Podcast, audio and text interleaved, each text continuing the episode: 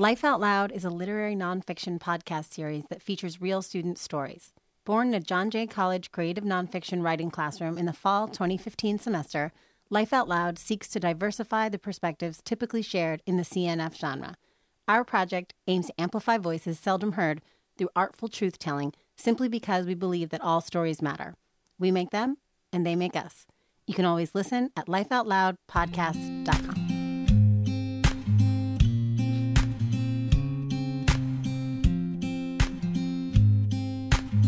Hi there, and welcome back to Life Out Loud, a literary nonfiction podcast through which we tell true, maybe all too true stories. I'm Karen, one of your hosts today. And I'm Selena, back again for the second half of the third season, ready to get into our fifth episode entitled Will You? And I'm Rebecca, also back again. In honor of this lovely season, this episode is about love and its complexities within the lives of three young woman authors. The sweetness of being with a partner, colliding with choice, responsibility to self, pain, and much more leads them down unexpected and sometimes expected paths. Our first story is by an author who is choosing to remain anonymous. Anonymous is a 19 year old first year student at John Jay College of Criminal Justice. Her intended major is forensic psychology. She lives in Brooklyn and is the youngest of five children. She loves visiting all new places around the world. In her free time, she loves to read, swim, watch some of her favorite shows, hang out with friends, and what girl doesn't love a little shopping? She also has some sort of knack for listening. It's so important, she feels, to try and help others when they come to you for advice. It's such a satisfying feeling. So, Anonymous always tries her hardest. She hopes this story touches you in one way or another. Thank you, Selena. Let's take a listen to Anonymous's piece entitled L'chaim, To Life. I can't. I just can't. I tell my sister she helps me zip up my skirt. His name is Mark. Oh, he's beautiful. His eyes light up in the dark, and his muscles make you feel like you're about to fall to the floor at any moment, and his smile is so captivating. I tell him that it's manipulative. We met at my cousin's wedding, and the rest is history. he proposed to me today. We spent our entire day at Roosevelt Island, and he ended off the day on the grass with a ring. It's a beautiful ring. I've never seen a shinier diamond in my entire life. Of course, I said yes, that's what girls do. On the way home, I already knew what to expect. Everyone I know will be gathered at my house in just a few hours. It's the meeting of the family that we have in the Syrian Jewish community for every engaged couple. After the proposal, family and friends gather at the future bride's house in order to celebrate with them. We call it the L'chaim, to life. In any situation like this, the bride knows that she's getting engaged, but she just doesn't know when, like me. I knew we'd be getting engaged. I just didn't know it would be today. The parents always know, though, because they're the ones who need to get the party ready. I think about whether they'd showed any signs in the last couple of months. The best part of this event is all the dishes. I could already picture all the food waiting. My mom makes her special calsones, a type of noodles with delicious cheese stuffed ravioli. I'd been to these parties so many times, and today, now, it was going to be for me. The party usually turns out to be so beautiful. The couple walks around the room, catching up with some of their best friends. All their loved ones are surrounding them to celebrate one of the biggest days in their lives. There isn't really music, but it's still exciting. Everyone is there for you. Everyone is there to congratulate you. It's all about your love. Your love. I make my way into my house and try to make it upstairs without causing a scene. My mom walks up to me and starts releasing tears of joy. But I gaze into my sister's eyes with fear. Come on, Allison, let's get you ready for tonight, my sister says to me with happiness in her voice. We head upstairs, and before we reach my room, I look back to see if my mom is watching. I see that she's not, and that's when I fall into my sister's arms. I've never cried harder in my life. Jen, what am I supposed to do? I'm not ready. It's too early. What if I don't actually love him? I ask her. I'll always love him, I think to myself. I bring myself back to the most amazing summer night. It's 11 o'clock on a Thursday night. I get a text from Mark, and as usual, my face lights up. I'll be outside of your house in 20 minutes. Let's go sit by the beach a little. I answer back by just sending about six smiley faces. That's me saying yes, he knows that. Rushing to get dressed, I throw on a pair of jeans and run out to his car. We head to the beach and we sit on the sand for three hours. Three straight hours. Three straight hours of pure talking and laughing. Three straight hours of happiness. Then he makes a joke, and I pretend to get mad at it. He hates it when I take his joke seriously. I get up. I want to go home, please, I tell him. What did I say? You always do this, he says. I begin running away, tons of sand just flying into my face. As he chases after me, I turn around and fall and start laughing. I love getting him worked up about such stupid things. I'm gonna kill you, he jokes. I keep running until he catches up to me. We both fall to the sand and laugh until we turn red. I know that I want to get married young. My parents raised me like that. My entire community is raised like that. I'm okay with it. I don't think it's so crazy. It doesn't bother me. My community is full of expectations, and that's okay with me. Things just go a certain way, and people rarely stray from this path. We grow up together, we go to the same schools, we hang out in the same places, eat in the same places, and marry each other.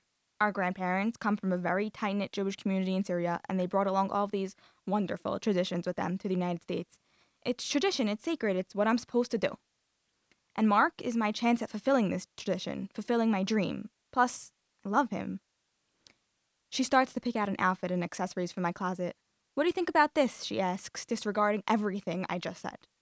How am I supposed to tell my sister the truth if she's not even listening to me? How can I tell her? My breaths won't come out. It's like I'm on the B train when there's an electrical problem. My legs begin to feel weak. All I want is to be able to grab the nearest seat. I can't catch my breath at a certain point. I need to get off. There are too many people around me. I have to tell her. I Have to tell her why I can't marry him. But how? How can I tell her that? Tell her that the man they all adore cheated on me?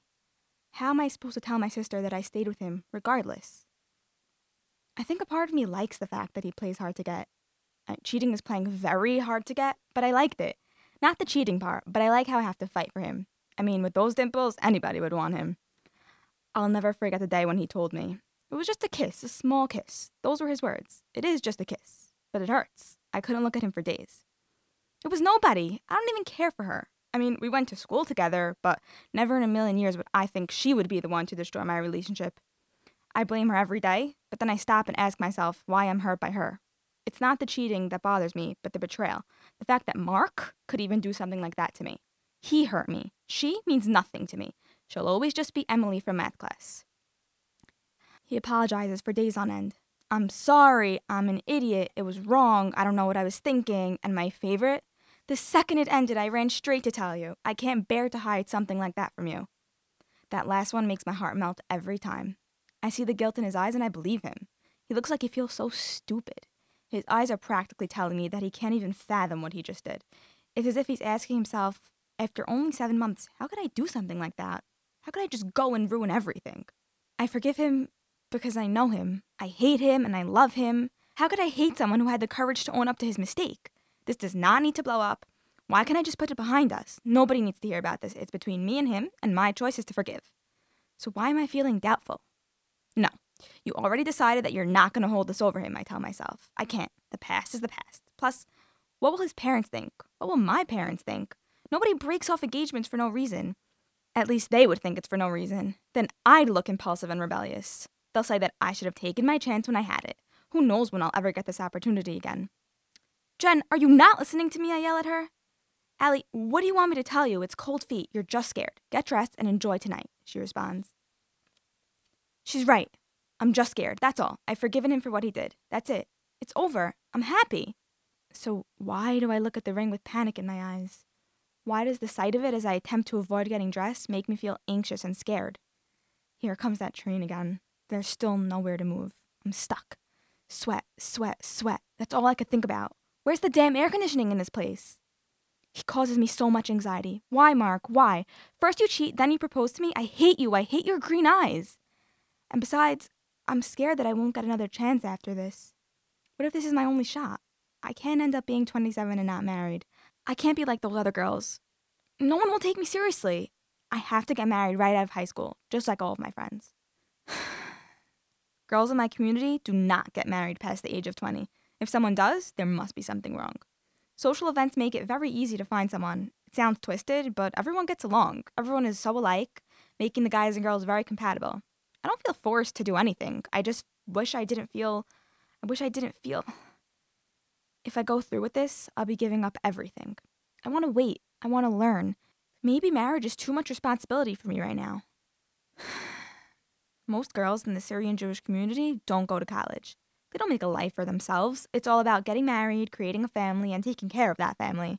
I don't entirely want that life for myself. I want to go to college, but I love Mark at the same time. And he freaking cheated on me. He hurt me. I have to give up the things I want for someone who cheated on me. He says he doesn't mean it, but he still did it.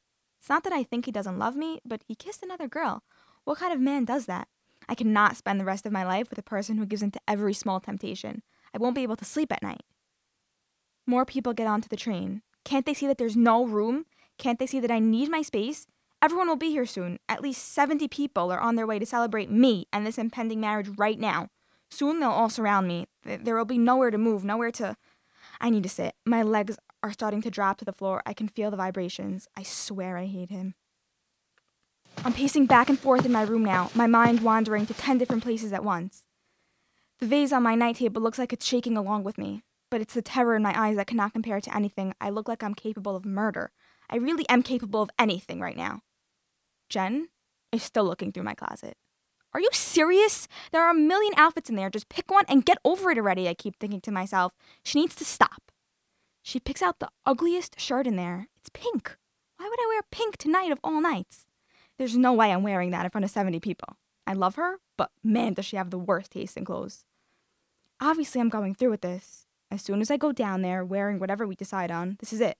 This part is really me saying yes.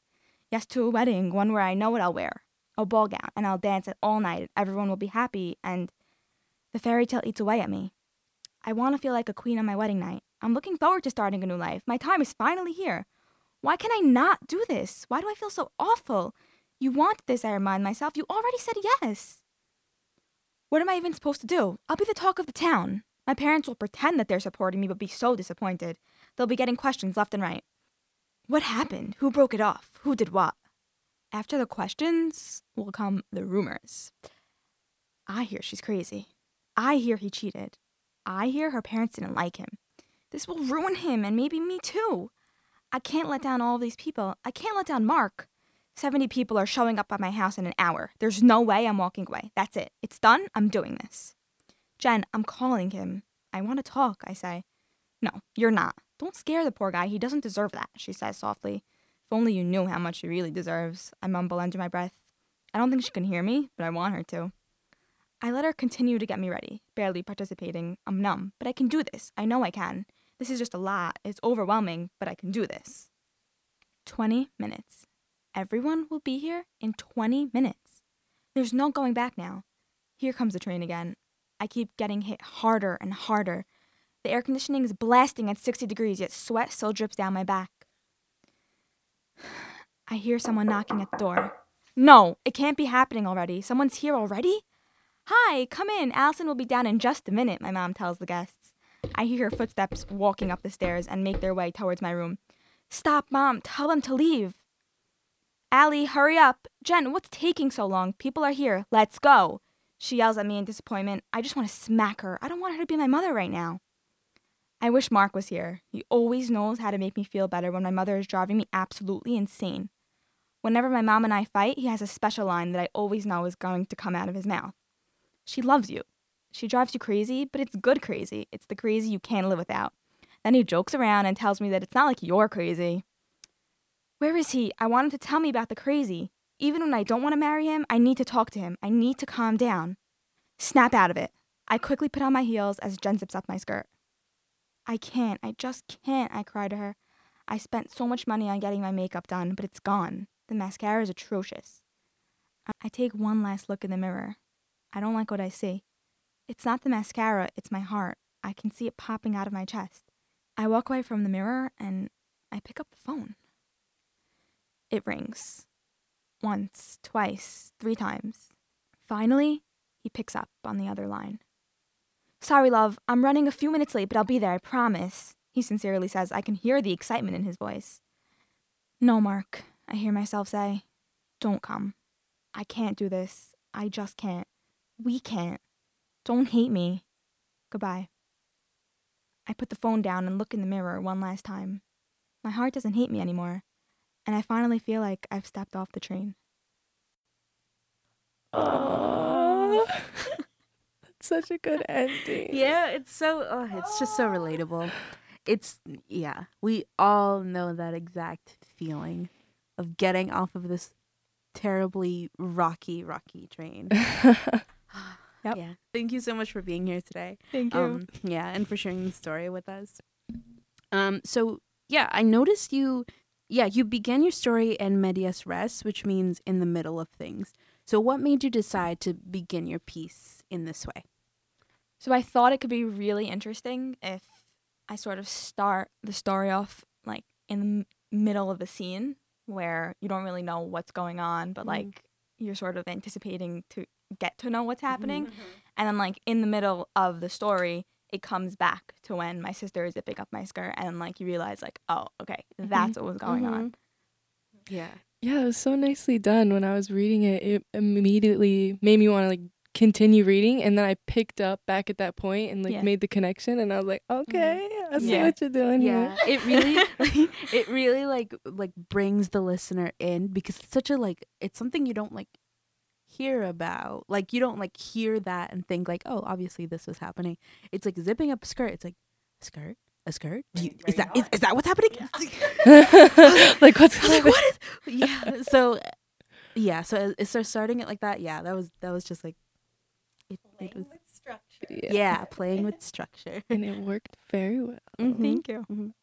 Um, speaking of structure, well, it's not really structure, but there's a reoccurring metaphor that appears throughout this piece whenever you're feeling overwhelmed. At one point, you say, It's like I'm on the B train when there's an electrical problem. My legs begin to feel weak. All I want is to be able to grab the nearest seat. I can't catch my breath. At a certain point, I need to get off. There's too many people around me. I have to tell her. Um, and like every time you get this feeling, you just kind of mention, Oh, here comes the train again. And I'm just wondering, did that come to you as you were writing this, or how did you come up with that? Because that's genius. I wanted to have like some sort of metaphor, I guess, like we mentioned in the beginning, that could sort of relate to everyone for the Mhm. most part. Um, and it was really hard for me to think of something. And so I thought to myself, when was the last time I felt like nervous and jittery and sweaty and I just couldn't breathe? And I feel like we all know that feeling of getting on the train Oh, and yeah. there's a million people and you're like, I just want to sit Mhm. down. Yeah. And I thought it would go perfectly Mm. because you Mhm. have like so many emotions on the train. Yeah. So Yeah. I just And it, yeah. it works well too, because you have like, what, like 70 people coming over to your house. So it's like that feeling of Yeah. the crowd and just, yeah. it's a little too much. Mm-hmm. So the metaphor actually wasn't as extended as it is in the story now. It was Mhm. just one sentence about me feeling nervous and I said I feel like I'm on the train when there's an electrical problem. And then as I just kept revising and revising, I added it in at certain points where I felt that Mhm. feeling again just to like keep it going throughout the Mhm. story. Yeah. Very nice. Yeah. Yeah. It's also like super relatable, like a packed train. But I also imagine like a packed train, but with your family and friends. And I Mhm. don't know why that feels worse. It is worse. like even like loving your family, loving your friends. no, it's worse. But when you're in a packed train, like I've I've like had like it's it's slightly relating. Like I have had family come to the city and um they're not used to being on trains at all. So like being in a packed train with them, it's just like it Mhm. just feels super weird. Like with strangers, you can kind of ignore them. Like you can ignore that pressure. You can ignore, um, but when it's like family, because Mhm. I don't know. Like going back to the story, it's like their, yeah, their expectations and Mm. their like like opinions that they are thrusting into this is what like matters, and especially like culture. Like you talk about culture so much in this, about how this is just what happens. Like it's just a common thing that you leave high school, you get married. Um, and you're like, okay, I'm gonna get out of high school, and this guy wants to marry me, so that's what I'm gonna do, without necessarily like thinking of yourself. Yeah, so I can just yeah, that's that's just like what makes it feel so well is like like all of those elements breathing down your neck. I also just I agree. Like it definitely is very overwhelming when it's people that you love and you care about and you you care about what they have to say. But I don't think that if he didn't do what he did, I would care as much as I did because I see. I understand that that's just the way things go and I've been I grew up people come out of high school and get married and I really I get it and I'm okay with it. I'm Mhm. first of all, I'm used to it. But second of all, I just never had a problem with it. And I still don't have a problem with it. It's the way I was raised. Everyone else is like that. Tradition. It's fine. Mm-hmm. Like, I really wasn't trying. When I made this point and when I said I can't get married right now, it Yeah. wasn't because I disagreed with yeah. the tradition and with Mhm. what everyone else was doing. It's just because I literally couldn't do it. Yeah, exactly. But But- this guy, because he's the way he is, you know. yeah, it's just Right. not right. But Mhm. um, But you also wanted to go to college. I did want to go to college, but I also think I would have, if I wanted it that badly, if I wanted both that badly, Mm. I would have been work. able to Would have figured it out. do Mhm. something. yeah. No. yeah, that's that's a really important thing to note too, though. I think we kind of like I think I did that just now. We're like wanting to like um kind of like push that upon someone where it's like you can break the mold and you're like, "Well, I like the mold." I just Then that's okay. Yeah, that's that's that's like very much okay. I just don't want that guy in the mold with me. Yeah. Mm. I just don't want them in my train. Oh, Get off the train. Get yeah. off my train. I'm gonna use that. For sure. Ah, yeah. So with that, do you have anything that you want um, listeners to take away from this story? Yes, for sure. Um, it's sort of like just come like you feel it throughout the story that it was so hard to make the decision that I had to make. Mhm. Extremely hard. I like every time I think about it, I'm just like, whoa, like nice. Like I, I don't know how I did it. Cra- I don't know. But um, like really, people just need, and I know it's excruciating, but like you just have to sometimes let go of certain things that like Mhm. just hurt you and don't make you Mhm. happy for like the better for Yeah. Good things like it's hard to make decisions sometimes but you just have to do it. It might take months but you'll eventually realize that. Imagine like what would have happened if i didn't leave? Like what happened if i got married? Yeah. i don't Oh. know i don't know. Goodness Mhm. so you just have to make good like right decisions for yourself and not worry about what anybody else has to say because there's always another story and Mhm. everything will be fine and they'll forget about it. They might not forget but they just won't- they'll stop caring Yeah. like it Mhm. won't be as Other things will be so much more important. Right. Move on to the next. exactly Yes. Amen to that. Preaching over there. Well, thank you so much. Mm-hmm. Thank, you. Yeah. Thanks.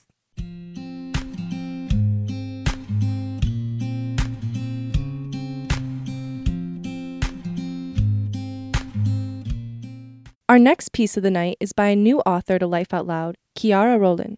Chiara L. Rolon is a senior at John Jay College of Criminal Justice, majoring in English with hopes of becoming a successful novelist and professor. Raised in the Lower East Side of NYC, Chiara will be the first in her family to graduate with a degree and continue her education to receive her master's. She's also a loudmouth, proud Puerto Rican, a poet, salsa dancer, archery nut, and an LGBTQIA advocate. When she isn't reading or writing nonfiction stories, she's probably singing, watching Wentworth and American Horror Story, or dreaming of a life with Leonardo DiCaprio. Thank you, Karen. Let's take a listen to Kiara's piece entitled The First Time.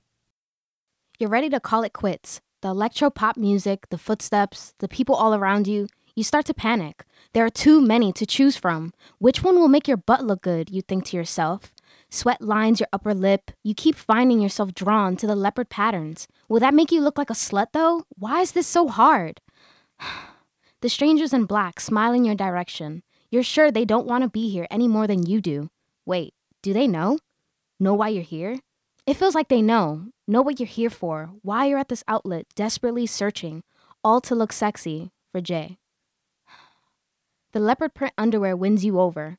As you approach the cash register, your fingers shake when they reach for the credit card and your leather crossover bag. Your mom thinks you're with friends, but no, it's just you. Until now, you didn't think you were the type of person to buy sexy underwear for something like this, but you can't help it. It works in the commercials, right? Women are always more appealing in lingerie, aren't they? The sun cascades through the windows as you leave. It's as if Jesus is telling you everything will turn out okay. You don't know why you need that comfort. You're not really religious, something your mom can't stand. Then again, there's a lot of things she can't stand, things you can't control. Ever since middle school, you've stood out in the crowd. a lone wolf, you like to call yourself. To everyone around you, you were that badass chick with the pink hair, or the first girl to ever date a girl at school. In other words, you're a disgrace to the Hispanic culture. You're supposed to stay a virgin until you get married, and you're definitely supposed to marry a man. Your mom doesn't even take you seriously when you decide to sob in front of her and whisper, I'm bisexual. Before you told her, you thought the worst thing she could do was kick you out of the house. You were wrong, though. The worst thing she could do was say, in the most sarcastic tone, Is that what you wanted to tell me? You're so silly. As you're planning to get naked in front of someone else for the first time ever, you think back on why you never did this before. It could be the fear of Grandma Ramona, who embedded in your ear that every man is a savage and a waste of time. But Jay is special. Firstly, she is not a man, so maybe Grandma Ramona would understand. Probably not. Jay's face plays in your head like a movie. Light brown freckles lay on her cheekbones. She has small lips that sit bordered by dimples. You love that. And you love the way her face brightens as she rants about horses, how she teaches you how to play PS3 or whatever that game was when you would have rather been reading a book about vampires. This was during your goth days. Her mom also thinks being gay is a phase. Sometimes you think you and Jay disappoint everyone around you, except each other. Her mom always said how different Jay was since she was small. It's like she already knew Jay wasn't the same as her twin sister. Playing with insects, making the puny North Carolina boys cry as she broke their heart. The way she used to write the wrong answers in math class just so the pretty female teacher would help her. It was like she was meant to be a boy. Later, she would go on to consider taking hormones and start to transition. Jay's mom noticed she was different, but she missed a lot of stuff too. Too busy juggling twins and an abusive boyfriend, I guess. Too busy to realize that her children were being babysat by a criminal with boobs. You are the first one that Jay tells the story to. She tells you how she technically lost her virginity to an object at the age of seven. So, after a year together, having never been naked in front of each other, even once, you know that you're the only one that she's comfortable with, at least for this. You know you have to make this perfect for her and for you too. That's how you ended up at this underwear shop buying these leopard print bikini underwear. It's also how you ended up at Babeland, its sign lined in hot pink letters. Jay nudges your ass, so you open the door, but you can't. You find it hard to even approach them. So she does, and you walk through together. Every single staff member has a smile on, and your face is getting hot. Can they tell? It's as if they know, too. It smells like freshly mopped wooden floors, and the colors, the sights, the toys, it's all overwhelming. There's too many toys to choose from, too many colors, too many sizes. You browse in silence, your eyes stay down, and you feel ashamed when you approach the nipple clamps, the anal beads, the handcuffs. Grandma Ramona never talked about this when she was bad mouthing men. Who knew women could be into things as painful as nipple clamps? You continue to view the table with stockings where the board games are placed. Board games? This place has everything. Jay grabs your hand, excitement on her face, like she's just won the carnival game. She leads you to a back table. There, Realistic dildos stand at attention all in a row small, large, gummy, hard, and in every skin color you can think of. Ones with realistic testicles, ones without, ones with veins, and even ones in the color blue. You swallow your spit and glance at her, wondering if this is what she really wants. You and Jay continue exploring all that Babeland has to offer. You've been everywhere together, but this is different. This is not at all like the times you wandered around Hudson River Pier doing nothing, or the time you got lost at the Bronx Zoo and accidentally kept circling all the same animals over and over, all stuck in the same place each time, how you wanted to leave. It'd been so humid and uncomfortable, you hated it, but Jay was so happy to be there with you, and it was worth it. It was even worth the $10 for those three crappy chicken tenders. You jump in nervousness as she brushes you with a feather toy with an extended stick. You roll your eyes at her, knowing she loves to scare you when you are tense. You soon walk out with a bag and a smiling Jay holding your hand. You're happy. But as you approach the corner, a familiar face heads towards you. You scream, fuck, in your head as you throw the bag behind you. Your old middle school English teacher? No! He starts talking to you about his life, his new job, his, yeah, yeah, great, good to see you. You pray that he lets you continue walking and that he'll soon turn the other way. Once you dodge that bullet, you both approach Jay's building. The lobby man nods at you, already knowing who you are. You've been here before, but today is unlike any other day. The elevator ride is awkward. Tenants holding packages to their chests, staring up at the ceiling. They make no eye contact with you. They never do, really. But today you wonder why. Do they know what's in this bag? Do they know you're a harlot? The ring echoes inside as each floor is passed. It's the same noise you heard when you were in the hospital room watching Grandma Ramona die. When you're on the 18th floor, the door opens. This is where you get off. Haha, get it? Your breath becomes short, a gap between each exhale as if this is your first time on Earth. You walk through the hallway, letting Jay lead you. You know she must be nervous. This is important. This is special. Nothing can ruin today. You pray her mom doesn't show up. You pray that her bartender keeps filling her glass again by mistake. You pray she drops her keys before she can reach the door. Jay takes the bag from your hand and stays inside the bathroom for way longer than necessary. You think to yourself that maybe she isn't ready. Maybe she wants to wait. And it's okay if she does. You'd understand, really. She comes out of the bathroom, her hair wet and slicked back. She reminds you of Johnny Depp in his younger days. She's smiling, grateful that it's you and no one else. Hours pass, the food is gone, and so are your favorite jeans. Now it's just you, her, your new five inch friend, and oh, wait! The leopard print catches her eyes. Her grin moves closer to yours as you grab her face. Already, your lips feel bruised. This is how it should feel, you think organic and new. She brings you to her bed, the moon shining in, making her freckles visible to your eyes. Your feet try to keep up with her as she kisses that spot on your neck, making you squirm and giggle. You don't regret any of it for a second. Sorry, Grandma Ramona. Sorry, Mom. The leopard printed underwear you spent way too much money on is totally forgotten as she gives you her new virginity. That which you graciously accept, gently, appreciatively, and spiritually, the way it should be done, the way everyone deserves, the way Jay deserves.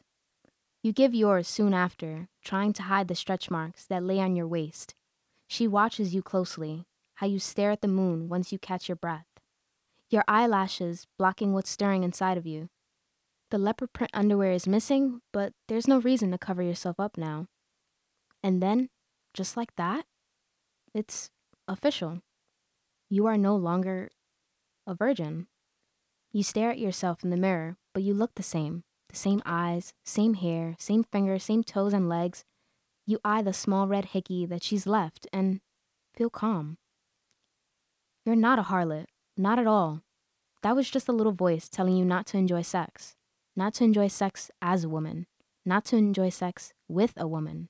And as you look at Jay, still, and sleeping nearby, you smile because you have a strong feeling that both as a woman and with one, you will continue to enjoy it.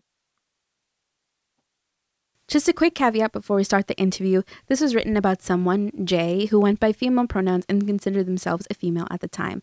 That isn't the case anymore, as is discussed in the interview towards the end. I love this story. We've heard, yeah, we've we've heard it a few times now, and every time it's just like, yes, Thank yes. you. it's just, yeah, it's awesome. So thank you so much for sharing it with us. Thank you for having me. Thank No, thank you for coming. I love your story. It's like everything to me. yeah, Thank you. yeah, it's super. Yeah, it's just like powerful and empowering. And your piece is centered around the events and feelings leading up to, essentially, pun intended, um, a climax. um, and you're able to capture it through some worry and some panic. Jay, who feels more carefree, scares you with a feather, and you you jump, and you feel like people are in the outlet or looking at you, and then know that you're looking to look sexy for Jay. Mhm. And you jump at seeing your old English teacher and think everyone in the building thinks that you're a harlot. but at the same time, you you want this but also feel this shame from everyone else. So can you talk a little bit about why they may be um and you also bring up your mother and Mhm. being a disgrace to Hispanic Mhm. culture. Mm-hmm. So how did that tie into the feelings surrounding this moment? And did they go away at all after you lost your virginity to Jay? Um, so I guess growing up, like, um, in my my household, um, we were never really comfortable about like speaking about sex, anything related to sex. It was just like, oh, you don't have no body parts, and you just gave birth, and you know they're not having sex. When really you're like, yes, they are. um, so um, I was never really comfortable with the idea, and then also just being pressured to like, oh, when you lose your virginity, it's gonna be painful, and you know you have to be married to a man, and Mhm. things like that. So um, I guess uh, Jay was was a little bit more comfortable than I was, but also um, more shy than I was. I think I think I was a little bit more brave, but the whole like panic of you know wanting to make everything perfect and um, not wanting to be interrupted and then being embarrassed and you know feeling shamed. Um, yeah, my my my family just never like we just never like spoke about it very openly and I guess after when I lost my virginity it was like oh that's it like that was that was like sharpening a pencil like it was easy you know so it wasn't like yeah it wasn't rocket science um so I I felt like the same person after I didn't feel any different yeah Okay, that's awesome. Uh, Did, Yeah. yeah, and did you? Yeah, it. So it is like a sense of like just like okay, like, and it gives you that kind of like freeness because it Mhm. is so like built up and built up, and yeah. it yeah has to be this way and with this person, and yeah and it happens. Yeah, I, you you could see that you were just like, and that's it. yeah And and that's the all it has to be. Yeah, and just like coming from like a Hispanic like household, like I guess the whole you know scaring them so that they won't you know have sex. Yeah. That also was making me you know like anxious about it because I was like, oh my god, you know all those things that could happen and Yeah. stuff like that. So th- that was also what like made me um you know take my time when I was with Jay. Yeah. Mhm. Mhm. You're kind of like left to just figure it out on your own. Yeah, like as long as like we both knew we were like comfortable, then you know we were gonna Yeah. like plan it out and stuff. Yeah. Mhm. Yeah. So, throughout your piece, you write about these confusing, conflicting messages that are thrust upon you, and you convey this by writing directly from one line to another that there is an expectation from your mom and Jay's mom for both of you to marry a man. But at the same time, you're told by your grandmother that men are a waste of time and will hurt you. What was the intention behind writing this in this way? Like, what are you trying to convey about this heteronormative way of them viewing relationships? So, um, I guess the whole like idea of, of having sex um was different for us because you know Jay wanted to um transition and um she wasn't comfortable with you know like being a female. And so I guess the whole experience was different than actually like being with a, a male than a female. Um and throughout the piece like it was just like my my whole like inner monologue you know like being afraid of what's gonna happen and like if it's gonna be perfect for her because I I wanted the experience to be perfect and um even though I know you know like nothing is perfect Mhm. um I I was very um conflicted because I also wanted to make sure that like she was comfortable with it and she wasn't like um second guessing things and also I like I didn't want to like be forceful either. I don't know, just coming from a Hispanic family like you're supposed to have sex to reproduce and that's about it. You know, it wasn't like you're supposed to have this um healthy relationship and so also, you know, not being able to talk about sex, it was um it was hard because it was like, okay, so do I be with a man or you know, or do I just be celibate? So um and for me i've always like since i was a kid like i i never like to be told what to do Mhm. and and i'm still like that um and i i hate rules and and things like that but i i um i i knew what i wanted and i knew that i was attracted to females since i was younger and i knew that um what me and jay had was like real love so um i didn't really care about like the way my family thought about like the gay community i was like oh that's too bad for you you know you continue on with your life, but you know, I'm gonna be happy with mine. Yeah. So Yeah. yeah. Wait, but there's a part there that I think I missed. Mhm. Um, so you said that Jay wanted to transition. Yeah, yeah. And I think I like I'm like thinking back. I was thinking of hormones, as in just like Uh, hormones, like in the regards to like you guys are gonna have sex. Oh. Your hormones are raising. I didn't think about it as like testosterone. So like Mhm. what? Yeah. So did Jay like begin transitioning like after you guys were dating, or like what? And also, what pronouns does Jay go by right now? Because Um, even though we know don't know yeah. Jay, I want to call Jay Yeah. by the cor- their correct So- so at the time that we were together, um, um, she was labeling herself as a female and uh, wasn't doing transitions just yet. It was just like, um, you know, like her choice of clothing and things like that, and and then also like body hair, like wanting to let her body hair grow out, and so um, yeah, she didn't get to the part where like she got to take hormones when we were together, um, but she did feel, you know, like a little bit like more like dominant than I did, and I'm not on speaking terms with her right now, so I don't I don't know. Um, but I do know that that's like a goal of hers in her head that she wants to like fully um transition and So, and okay. yeah Okay. yeah Jay's a guy. yeah yeah well like she, um Yeah, he at- at- goes at- at he the goes by the name of Joe right now so That's yeah awesome. Yeah. That's just oh my goodness.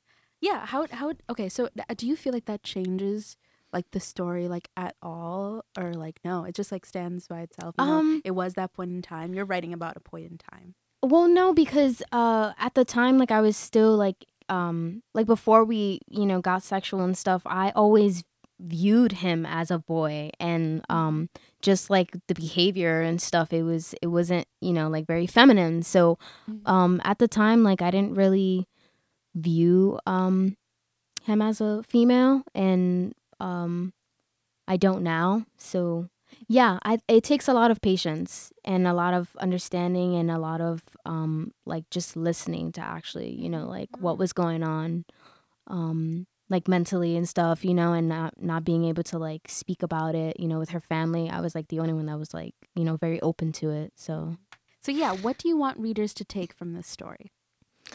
Um, well, I before I even like got to write the the final piece, um, I didn't think it was gonna be such a such a big thing, and even though it was such like a important experience in my life, I I want readers to know that like it's okay if you're like not ready to have sex and you know you shouldn't be feeling pressured by anybody to have it and um and then I also want them to realize that like there's a lot of different people out there in the world and there's only a certain amount of people that can understand my story and accept my story and other people will be like what the fuck is going on but you know I I just want them to realize that like you have to be as open and and considerate as possible uh, and just be a good human being and you know and just respect everyone.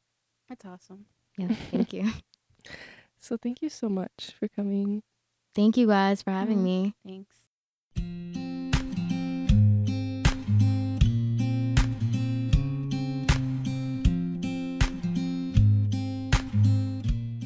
Our last story is by another new author to Life Out Loud, Sarah Ali. Sarah Ali is a confident and passionate 20 year old attending John Jay College of Criminal Justice. With a major in English, she hopes to become a writer and a poet. After taking a creative nonfiction course, she has found her calling in life revolving around writing and self expression. Thank you, Rebecca. Let's take a listen to Sarah's story entitled The Lovers. My sister and I sit on opposite ends of her yoga mat as she performs a tarot reading of my relationship with Zuf. The spread has seven cards. Three are put on the opposite ends of the mat and represent the influences of each person in the reading. The one in the center is for the question outcome. That card is turned over last. I don't have a specific question, but I do want some insight on where our relationship is heading. Then, the last card reveals itself to be the lovers. At the top of this card, Raphael gazes down at two individuals, a woman and a man, in front of the shining sun. He is the angel of air and communication. The naked woman and man stand near two trees. One tree has a snake representing the story of Adam and Eve and their fall from the Garden of Eden by giving in to temptations. Being raised in Islam, the story of Adam and Eve was a little different. For one, it was Adam and Hawa, not Eve. It always seems strange to me to see religious icons or entities throughout the card reading since I was never taught to associate this type of spirituality with Islam. The other tree is covered in 12 flames symbolizing the 12 zodiac signs. They stand atop green grass with a mountain and a river in the background. The man looks to the woman as she looks up to Raphael, depicting the path of consciousness, physical desire, to subconsciousness, emotional needs, to superconsciousness, spiritual concerns. When facing upright, as it is for this reading, it means harmony. This card in this position may be an indicator of strong sexual connections transcending lust, suggesting a deeper desire, or relating to moral crossroads and needing to make the right decision in a situation. okay, so you're saying you really don't care if I shave or not? I exif, a tone of doubt in my voice. Listen, I dare you not to do it and see if I change my mind, he says. I'm telling you right now that I'm pretty sure I don't care, and you shouldn't either. Years of insecurity of my own body fade away as Zuf teaches me not to care about what others, including himself, thinks of me.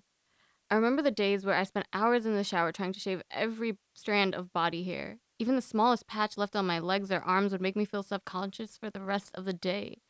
I'm sure my Indian ancestors were beautiful, but my God, were they hairy. Even the days where I did my makeup every morning before school, or when I'd wear a push up bra with the hopes of making my boobs look bigger, linger in the back of my mind. But he insists I look the same with or without makeup, and eventually, even bras would prove to be an annoyance. They just got in the way of him exploring every part of my body. Soon, I would agree with him on most of those things.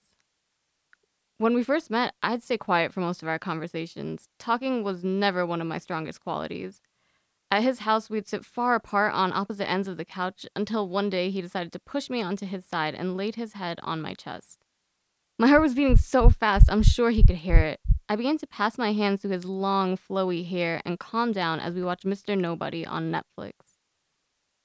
After that day, I learned to appreciate physical contact beyond just quick hugs or petting my cats. Before Zuf, there were days when I wouldn't even want to look in the mirror because I was so unhappy about the way I looked.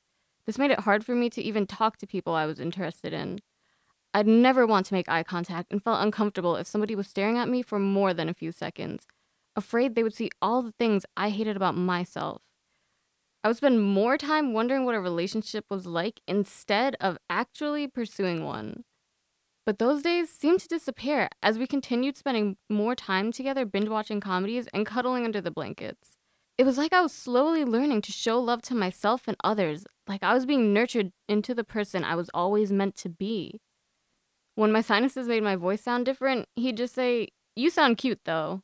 And when I get a haircut that I end up hating, he tells me, It's just hair. With Zuf, I gradually climb out of the chaotic spiral of self judgment that had been in my life since middle school. The first time we made love, and every single time after that, he always took his time paying attention to my body's reaction to his every move. I was so nervous in the beginning that I didn't even want to take my clothes off. He reassured me that the second I wanted to stop, he would. He began by pulling the hairs at the nape of my neck while trailing kisses from my forehead, nose, and mouth. I took a slow, deep breath, but on the inside, my mind was racing. Continuing past my neck and then my stomach, he occasionally stopped to leave little red marks until he made it to the ultimate place of pleasure.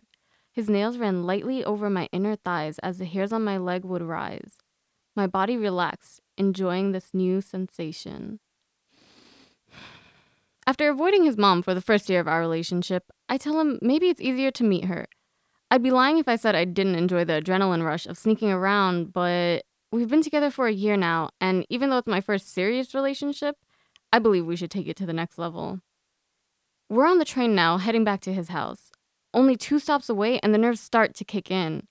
Dude, I don't think I'm ready, I say, as my thoughts spiral into the worst case scenario of her walking in on us having sex or any other crazy thing that could happen now that I'll probably have to be at the house at the same time as her. Well, I told my mom I was bringing you over already, and I asked you like 70 times if you were ready, so you can't really bail on me now, Zuf claims. All right, you're right, I answer. I just don't even know what to say. Do we lie and say we just got together? I mean, I can't really tell her that I've been here a million times without her knowing. Hmm, we hadn't thought about this before. Last minute, we come up with some story of how we met a few months ago in school. We managed to make it back before her and hang out in the room to make sure our lives airtight. My hands are shaking and I can't seem to control them. I never like meeting people for the first time, no less in an intimate setting. What do we talk about? We barely even know each other. The door creaks open. Crap, it's really happening, I think to myself. I make him go down the stairs first to say hello. She greets me with a smile and a hug. We go through the formalities of my name and academic progress. I don't mention my age since she might feel weird about the five year difference between me and her son. I feel like I'm being interviewed since I'm the only one answering questions. Then she asks me what my career goal is. Instinctively, I want to respond with becoming the President of the United States, but I know that will sound arrogant. So instead, I say becoming a senator. Her eyebrows raise high, and she just replies, Wow. I wonder if that still seems like a faraway dream for me. The rest of the conversation goes awkwardly. More than once, she insists their cat, Bruce, doesn't like me. It's just that he doesn't know you, she says. Um, little does she know this cat has probably seen me naked, and we've cuddled in this very house more than once. So, his mother asked him after I left, is she Muslim? No, was all he responded, knowing full well that I used to be. Hmm, that's going to be a problem when you want to get married. While I was born into Islam, by the time I was 14 years old, I realized I'd never felt connected to it. My mom respected my decision, but she would always say things like, I wish you'd kept a part of Islam in you. But as I grew older, it became even more clear that I would not, in fact, be keeping any part of Islam in me. I'm bisexual, my style consists of revealing clothing, and I don't really care about waiting to get married to be with someone. I was tired of feeling guilty about doing the things I loved. If I still followed Islam, I'd be going to hell. Better not follow then, I figured. And so, I lived my high school years as basically an atheist. Though I knew something was missing, I also knew that it wasn't Islam. Then came the day my sister introduced me to the idea of spirituality. That day, I felt liberated from the anger I held towards Islam all these years. Anger for it making me feel powerless, for it not allowing me to create my own path. With these new ideas, I felt like for once it was not a religion that judged the way I wanted to live my life. It was something else. This new practice involved meshing the morals of several different religions and systems of belief into one new way of life, one that could make sense here and now. I'm instantly absorbed by the ideas of chakra, higher enlightenment, and inner peace. My sister and I go back and forth for hours sharing research about these new concepts. Crystals and card readings become part of my daily rituals. I always pull a daily card from my Goddess Oracle deck to see what the day has in store for me or what I should expect. After all of my sisters got involved doing card readings, some nights we'd just get together and do multiple readings for one another. We create rings of crystals around the yoga mat, each one representing a different chakra based on the color. Amethyst is usually present since it brings a psychic energy and awareness. Every card and deck is rooted in spiritual symbolism, constantly adding different perspectives into our lives. Basically, in my version of spirituality, I am God. I decide what seems fair and positive enough to include in my life. I decide whether I want to eat what was once a living animal or not, or if I want to have sex before marriage. Islam wasn't so accepting to these decisions. While hearing the words and thoughts of others are important, nothing is more important to me than what my own body and mind tells me, what my intuition tells me. And my intuition for sure tells me that Zuf is just the person I need in my life. From the first day we met, his sense of humor and I don't give a shit what other people think attitude made me like him. He didn't care if people mistook him for a woman because of his long hair. He didn't care about social media or having expensive clothing. I think I knew that my life would never be the same once he entered it. One day while we're laying in my bed after we've had sex, he looks over to my altar and jokes, I think he used the crystals to drain my energy for black magic or something. I know he's just messing with me, so I brush it off by going along for a bit. But as time goes on, I realize that he really, really doesn't get it. It's obvious that he can't seem to wrap his head around my beliefs. He doesn't understand a lot of the more abstract things that define me, why I like to paint or write, probably because there's no tangible reward or answer given at the end. When he tries to paint with me, he sits and stares at the paper for a while. Then he turns on Bob Ross for instructions on how to paint a cabin in the snow. Once he realizes his painting looks nothing like Bob Ross's, he quits. I tell him to just let go and paint the first thing that comes to his mind, but he says he can't. He's just the kind of person that needs everything to be laid out logically. If it can't make sense to him, it's not real. He applies that to almost everything around him. Everything has to make sense. Everything, that is, except Islam. He claims he feels good going to the mosque to pray and fasting during Ramadan. That's the only feeling he ever follows blindly. As the rest of the year goes by, we let little get between us. We spontaneously go out for pancakes or anywhere that has vegan food. When school is canceled because of snowstorms, we spend all day in his bed. His mom ends up working on most of the days, so I rarely see her there. He spends the holidays like Christmas, which we celebrate because it's a time for everyone to be together at my house. He listens when I talk about my cards or crystals, and he spends lots of time with my mom and sisters who love him. Some days we'll all sit around the table for dinner to talk for hours about our cats and their strange behaviors. So, on the day Zuf tells me he thinks I should consider going back to Islam, I am shocked. I don't understand. What would make you think that? I exclaim. You've seen how spirituality has healed me. Why would I go back to Islam? Why? I think to myself.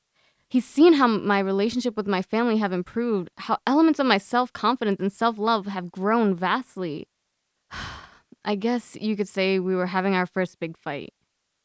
I was just, he sighed, thinking about what my mom was saying and how it would work if we got married.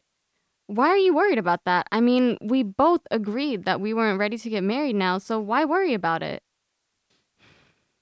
A silence fills the tiny space between us on the twin bed until we change the topic altogether. So, have you finally decided what you want to make? I ask him over the phone.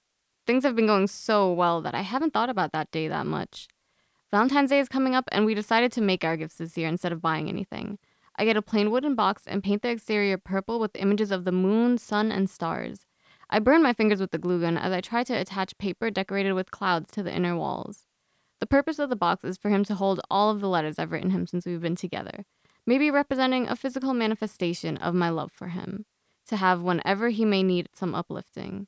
It's worth the burn. At first, he has trouble coming up with an idea, but when he finally has one, he teases me with hints that don't seem to add up.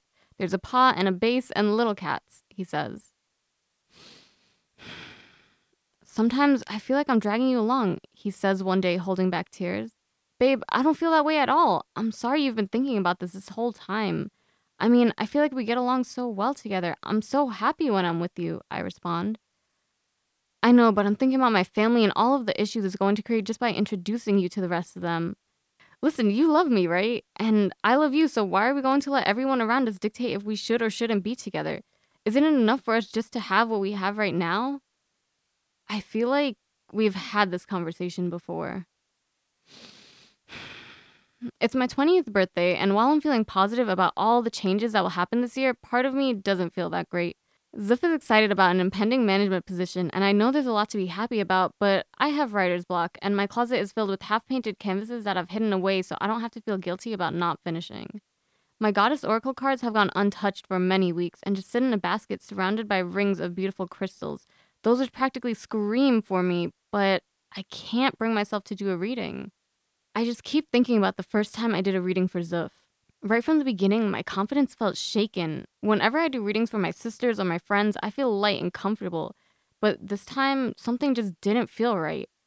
I knew he was a skeptic, but if he believed in a God that can't be seen, then why not believe in a few cards? I remember he had Mother Mary in the position for necessary energies to call upon. This meant that he was at a time where he wanted to be closer to enlightenment as was going through a religious experience. After it was over, I asked him if any of the cards appeared to apply to his life he said, Well, I have been feeling like I lost my connection with Islam, so maybe that's what Mother Mary was talking about. He still didn't understand the logic of readings, so I haven't done one for him since. I'm glad he's willing to try it, but I just can't stop thinking about that knot I felt in my stomach during the reading. For my birthday, I go over and we watch Game of Thrones and a few movies. We make our way upstairs to the bedroom, and then he gets an email from someone regarding his application for the management position at Walmart. It says his drug test came back inconclusive.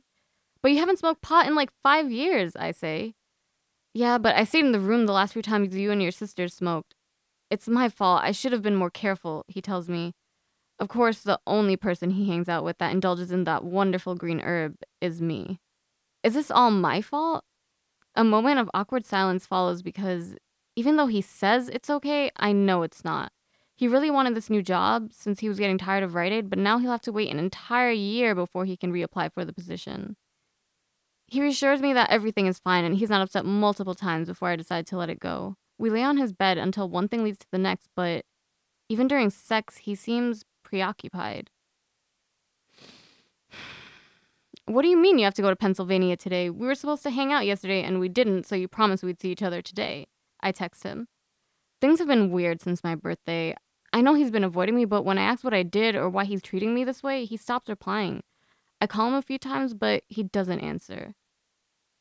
School is starting back next week, and after years of intense period pains, my gyno finally diagnosed me with polycystic ovarian syndrome, so my anxiety is at an all time high. I remember all the days when my cramps would be so horrible that the only thing that would help was a back massage from him or just cuddling until I fell asleep. It became a monthly ritual between us. He was always there, and he's still here, Sarah. Everything is fine, I tell myself. Right?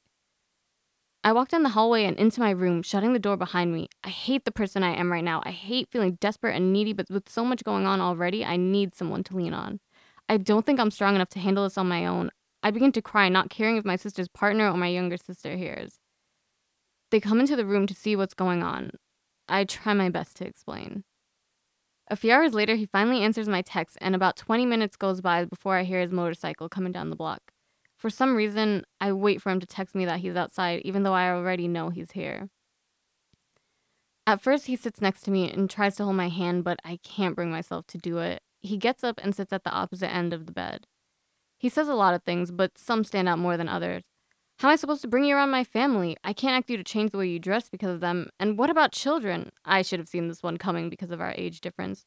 What are we going to teach them? How will they know what to believe in? I can't even pray around all your idols. Wait, what? My idols? Our children? What do you mean how our children will know what to believe in? I spit back. That's not really our choice to make. We can teach them about both, but I'm not forcing anything onto my kids. The look on his face is repulsive. It's like he despises every word I've said, like he despises me. I finally just ask, Do you not love me anymore? Love doesn't matter, he says. I tell him if that's the case, then he can just leave.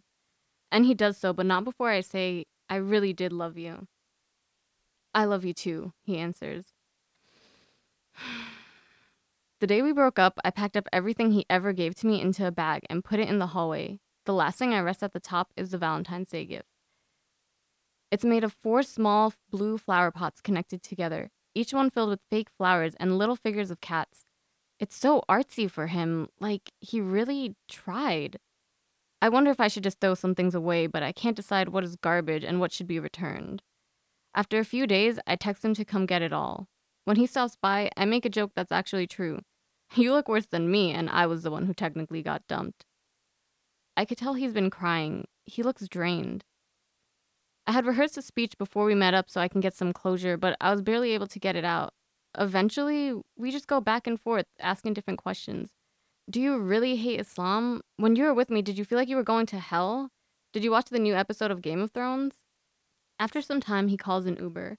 He says I don't have to wait with him, but I just tell him it's okay. This is the last time we're going to hang out. Oh, is all he replies. We hug each other, and while I'm grieving on the outside, when he leaves, I can feel the relief of my spirit on the inside. I walk into my room and go straight to my altar to look at my cards. I begin to shuffle them, finally, for a reading. Oh wow! I love that. Wow, that What is a- very. That's a mm. very nice lesson. I love how you Really end ending. on the cards. Like it comes back full to that. circle, right? Mm-hmm. Yeah, for sure. It ends on like the like the highest note after all this like like I'm making a roller coaster like motion. um, it it ends on something that you just find so much like solace in and comfort Yeah. in, which is really awesome. Um, and yeah, thank you for being here. Yeah, you thank you so much. Mira. Um, so yeah, the, the way you were able to weave in and out of different scenes was done so well. It was like little like a vignette here, a vignette there. How did you choose where and when you wanted to start or end scenes? And did it come naturally or take planning or Um, well, to start it, it came from like a small micro essay, but it was like completely different. It was really bad compared to the final product. Mm. But um, that's where I figured out like where I wanted to start. But like in terms of choosing like what scenes to include out of like our whole entire relationship, I kind of wanted to show like whatever showed that this relationship was so supportive, but I still had to give it up because I felt like I was giving up part of myself. Right, so like right. you know the readers could like feel the same emotions I was like why it was such a big deal to end it or to stay in it. Mhm. Yeah. This is a good. yeah, This is a good answer. I I don't even know what to say. No, it, it, it it's interesting because like there, one year is a long time, you know. So like being able to pick out so many good moments in that relationship that actually showcases what you're trying to go for is like really Yeah. impressive. Yeah. So it was really well done. Yeah. Thank you. So throughout the piece, there's these two themes that seem to be the most important of the story: spiritual love and romantic love. Before this story takes place, did you ever think that these two themes would, in essence, make you choose between them? Um, I want to say yes only because like it's hard to be with somebody who doesn't understand like how much you're into your spirituality or your religion. Mhm. I don't think you have to be of the same religion or the same beliefs, but it does make it easier if you know you're both people who are adamant about whatever you worship or stuff like that. So I did see it kind of being a little bit of an issue. Yeah. And that moment where you like realize it, it's like little things throughout the way. Like, Mhm. Yeah. didn't necessarily, you felt a little bit more um, hesitant to like uh, read his cards. Yeah. Um, And then the whole thing, like with the mom saying, um, "Oh, is she Yeah. Muslim? Uh, that's going to be a problem if you want to get married Mhm. and things like that." mhm. And then like little things, like feeling like you were being interviewed by the mom. Yeah, Yeah. yeah, So it's like little things that you kind of like brush off and you, and you kind of show not necessarily the brushing off but like the outweighing it's like but Mhm. look at all these good things look at all these Yeah, good things and then the little things just like creep up on you Yep. and you have to like face them um when they get too big yeah, yeah. Especially the way that you managed to to to keep that build up going with you. scene after scene. Like, yeah, there were good scenes about like good Mhm. times with him, but it also showcased those little moments, as Karen was saying, that just kept creeping up little by little. Yeah, so maybe you already answered this, but um, what would you like your listeners to take away from this piece? Um, I think the most important thing is like self love. Like you have to love yourself enough to say like I'm in a relationship, but it's draining me of other things I want to do or I like doing. So you have to be able to say I love myself enough to like take myself out of this relationship, even though it's beneficial. It's still like holding me back from fully being who I am. Right. Mm. yeah for sure and especially like when the other person is like experiencing the same thing. Yeah, like he Like- himself like says like he himself says like i feel like i'm being taken out of this thing that i like i'm Yeah, so he lost devoted his to. connection. yeah, lost his Mhm. connection to, to to islam was yeah with the wording. And so it's like if you're both in this situation where it's like do we just keep ignoring this? No Yeah. you know? You you you reach a point where you just kind of have to realize it's better to, to Part ways. yeah to Yeah. part ways. Yeah for sure how long ago was this Um, like when we broke up. mm-hmm. Oh, that was like the fall semester, the Mm. beginning. have you always felt that kind of like initially like you end this with such a like a note of such a like relief Mm-hmm. Um, so have you has that been like consistent throughout, or what has that been like now? Like looking back and being like, "Yep, I made the right call," or have there ever been points where you feel like maybe it wasn't the right call? I mean, like obviously it was my first love, so sometimes I Mhm. miss him, but at the end of the day, I feel like I'm so much more happier doing Mhm. whatever I want to do now. Mm, Right. that's awesome. Thanks. Okay. well, with that, thank you so much for being here. Thank, Thank you for you. sharing this, and yeah. That concludes our fifth episode of the season. Will you? We are so excited to bring you new stories in the coming months, amplifying these younger voices from backgrounds you don't normally hear about in creative nonfiction. You could always find out more at www.lifeoutloudpodcast.com or by searching Life Out Loud Podcast on iTunes, SoundCloud, or YouTube. We also have an Instagram and Facebook if you want to get some behind the scenes action. We'd like to thank everyone who helps make this possible, including our sound engineers and editors, our episode writers, our website developers, everyone behind the scenes here at Life Out Loud. And to our audience, we hope you loved these stories as much as we did. It was a joy to bring them to you. A very special thank you to everyone listening in. We'll see you soon and good night!